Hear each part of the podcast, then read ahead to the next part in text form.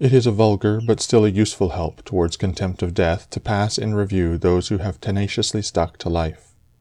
What more then have they gained than those who have died early? Certainly they lie in their tombs somewhere at last, Cadicianus, Fabius, Julianus, Lepidus, or any one else like them who have carried out many to be buried and then were carried out themselves.